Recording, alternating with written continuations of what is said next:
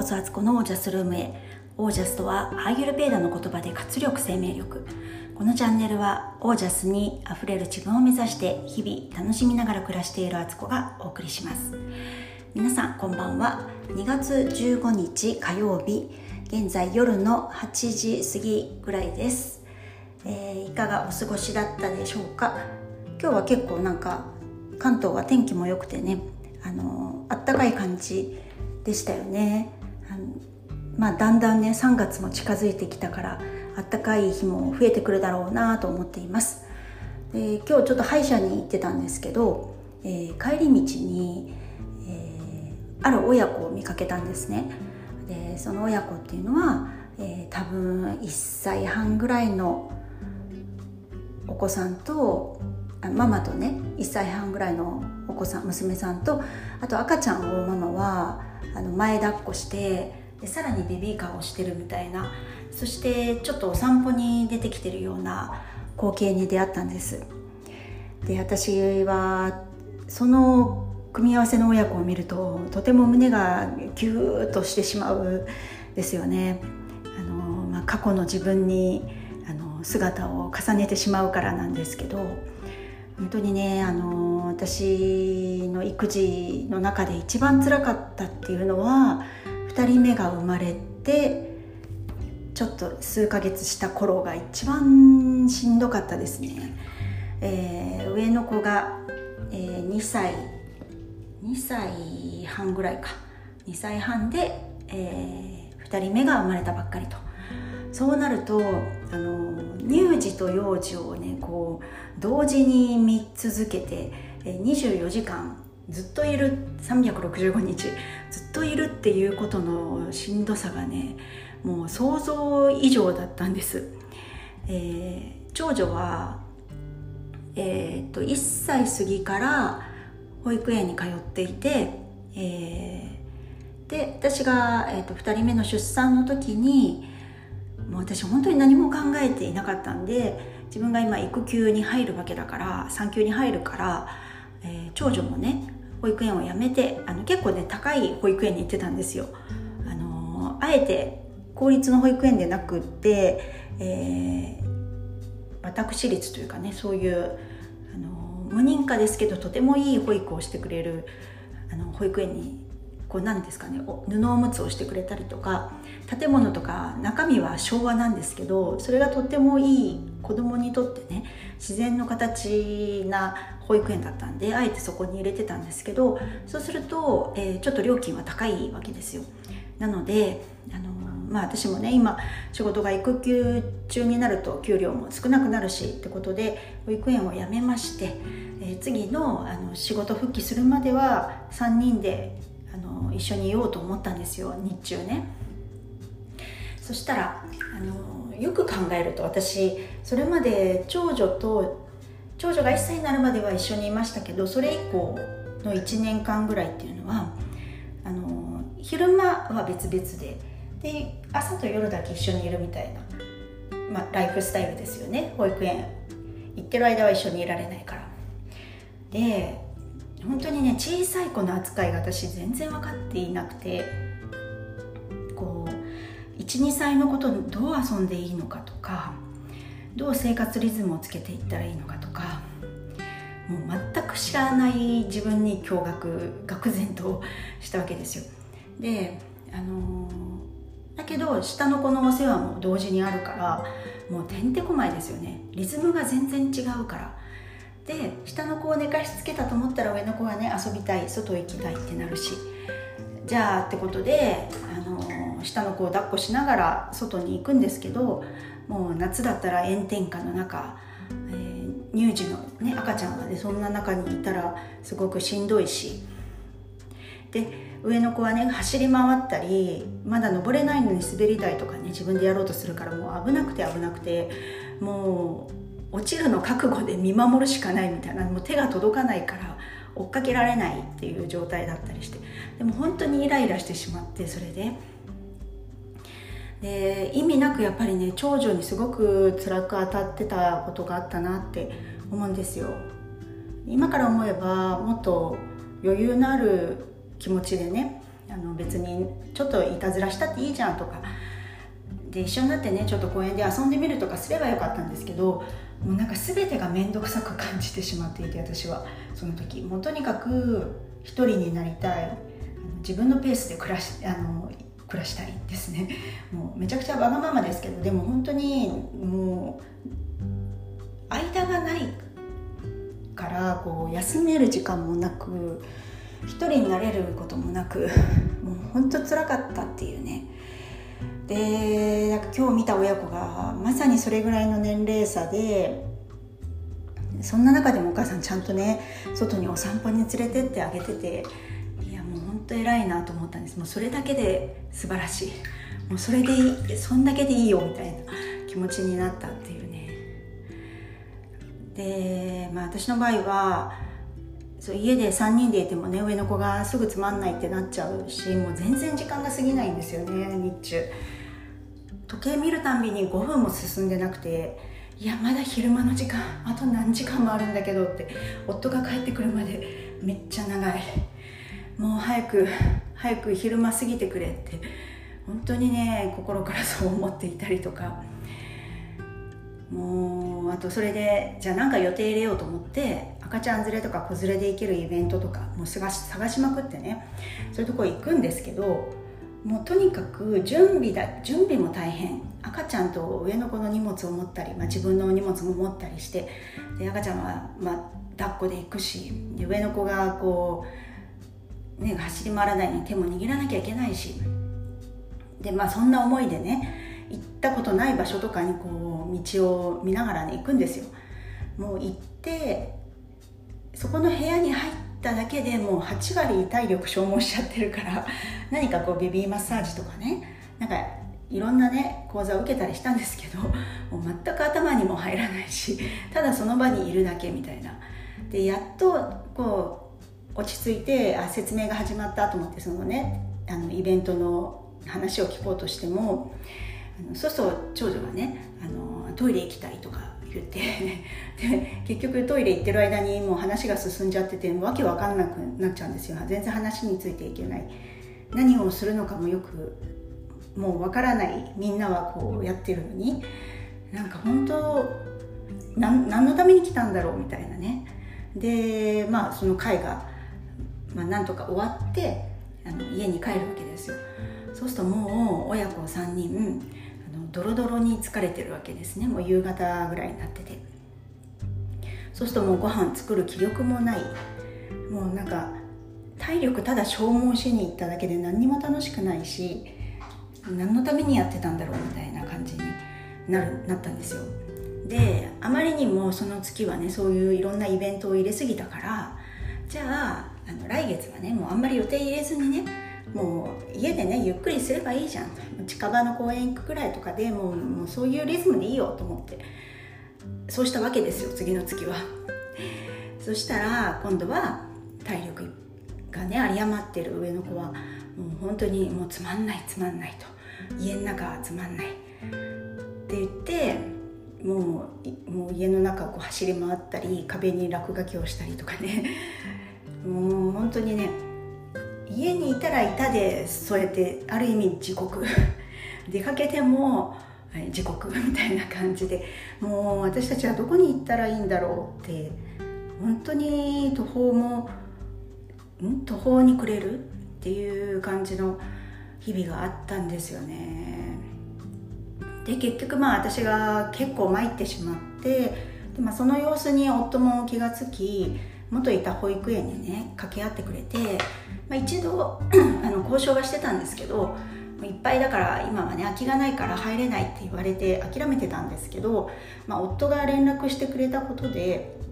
保育園側もあかなり今やばい状態なんだなっていう私たち親子のことをあの察してくれて。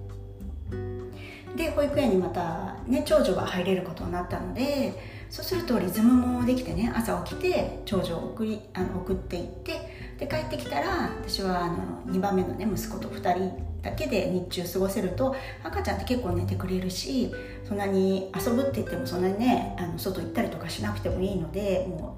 う上の子のね送迎の時に外出るから、まあ、日中はもう2人でゴロゴロしたりとかしてやっと家事とかもね進められるようになってで落ち着いたっていう経緯があるんですよ。だからあの時の保育園の本当園長先生にはすごい恩を感じていますね。多分いろんなことを察してくれたんだと思うんですよ。いやだから本当その時のね思いっていうのはやっぱり今でも強烈に残っているしあの時私は本当にどうしたらよかったのかなってこう思うわけなんですよね。でまあそんなことを経験したからあやっぱりこう第三者の手っていうのがこれからの時代核家族化が進んでいくから絶対に必要だなと思って、えー、私はそれでドゥーラに自分がなっていったわけなんですけど何かねその家族だけじゃ解消できないことってあるんですよね。それはすごくちっちゃなことでなんとかなりそうに思えるんだけどいやーなんかやっぱりね子供って親2人で育てるものじゃないと 私は思います。なんかアフリカの方では子供1人育てるのに10人の大人が必要だって言われているらしくてもう本当に10人もいたらもう万歳ですよね。なんか近所のおじいちゃんおばあちゃんとか、まあ、自分のあの両親とかもそうだしなんかいあの本当に小学生のね近所の子供たちとかねまあ、そうすると子供になっちゃうのか。でもなんかこう周りの目っていうのがね周りの目と手ですよね。が少しだけあればいいんですよ。なんかっつりこうねあの関わらなくてもいいんですけどちょっとしたところでちょっと見ててもらうとかあのちょっと遊んでくれてるとか。でいざ何かあった時にあの人に頼れるっていうあの安心感みたいなものがお母さんとかお父さんを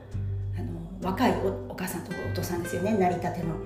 そういう人たちを救うし育てて親も育たなきゃいけないんですよね。なんか産んだから子供が生まれたから親になれるわけでは決してないなと思うんですよ。でそこにやっぱり温かい温かい手とか温かい眼差しみたいなことがこうほんわかある感じがいいですよね。なんかね本当にそんなことを今日ねあの親子を見てすごくちょっとね思い出しちゃったっていう。本当なんだろう私もだからまだあの時の自分の思いっていうのがまだまだあの奥深くにきっとあるんだろうなと思ってるんですよね。今から言えることは、まあ、その時期って本当にまあ言ってみたらあっという間なんですよ。でもその渦中にいるといやもう今日のあのこの時間なんとかしてほしいんですけどっていう思いでいるからなんか何年後とか言われてももうそんなあのないも等しいみたいな風にしか思えないんですけど、まあ、でもなんかそういう周りのあの温かい眼差しと手がありなんかこうちょっと先をねこんな風になるんだよっていうことも希望とともにこう伝えてもらえる。なんかそのあと何年かしたら楽になるからっていうふうに切り捨てられるような気持ちになっちゃうんですよね絶対言われると。あじゃあなんかじゃあこの今のどうしようもない気持ちはもうなかったことにしなくてはいけないのかみたいな。なんかこんなこと言ってはいけないってことっていうふうにやっぱりすごい被害妄想も大きくなってるので。そう思っちゃうんですけどなんかそうじゃなくってなんか子育ての本当に楽しさとか奥深さっていうことをあのそのお母さんをこう受け止める形で伝えるっていうことが周りの人たちがねなんかちょっとしたその周りの人からしたらねピース・オブ・ケークの出来事とかの手助けなんですよ。ちょっと手貸してあげるだけ。夕方のほんと30分だけじゃあ子供見てるからその間お母さんご飯作ったらとか。まあ、今そんなね近所でそういう関係性ってあんまりないですけど、まあ、例えばそういうことだったりなんかこう歩いている親子を見た時にやっぱり声かけるとか、まあ、それも今ねコロナだからもうなんか知り合いでも声かけにくいのに 今日例えばね私がその見かけた親子にね いきなり私が声かけたらめっちゃ不審者としかならないですもんね。だけどすごいあのお母さんに声をかけたかったなあなんてねちょっと夜になっても今思っているところです。はい。なんかちょっと今日は感情的な感じになりましたけど。まあでもこういうことをね乗り越えて人っていうのは人生を歩んでいくんだなと思うわけなんですよ。ね、でもなるべく一人でも多くこういう同じような思いというかねあのそんなに深く傷つかないでそこを過ぎてほしいなと 思うんですけど本当にねなんか今困ってる人いるんじゃないかな、まあ、そういう意味でも私はまあドゥーラとしてまたそこにはできることがあるかもしれないしまだまだいっぱいあと、まあ、ちょっとね魔女の学校みたいな名前を付けてねちょっとそういうねママたち。ママたちのオージャスオージャス底上げ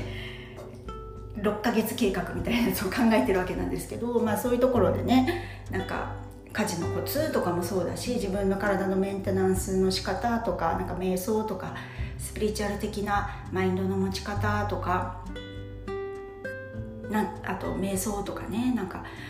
そういうことをねあの体系的にお伝えできればいいなと思っているあの今日この頃です。はい。なんかね本当はねちょっとね今日別のテーマを話そうと思ってたのに喋り始めたらあの今日こんなことありましたってつもりで喋ろうと思ったらその部分が意外と今日の本髄だったっていうことでこれ本当にありますよ。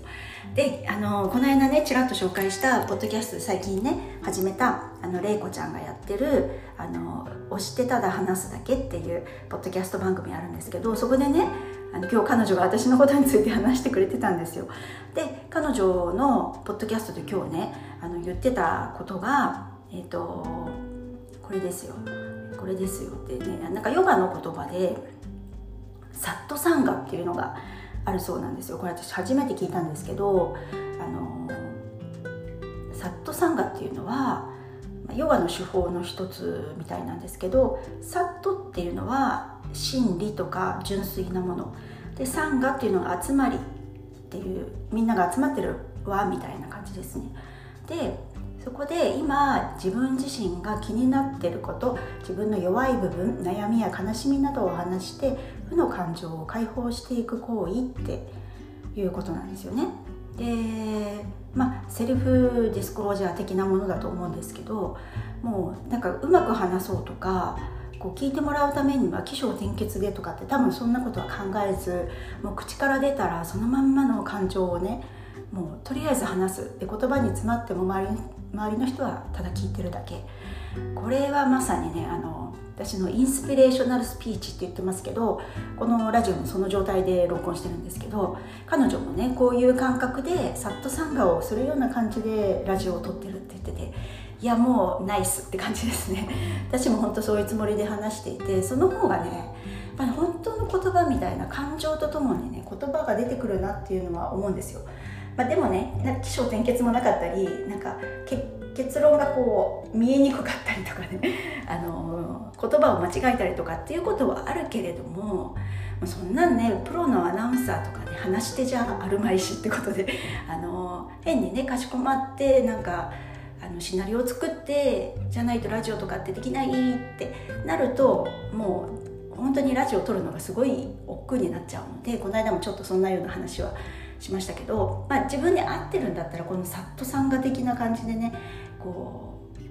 うラジオもそうだけど、まあ、なんか文章にすることとかもねブログとかもそうですよね。インスタとかの投稿とかもそうですけど、まあ、とにかく出すってことの方が大事なんじゃないのって私はすごく思っていてこのサット参加の考え方はめちゃくちゃあの心にね響くものがありました。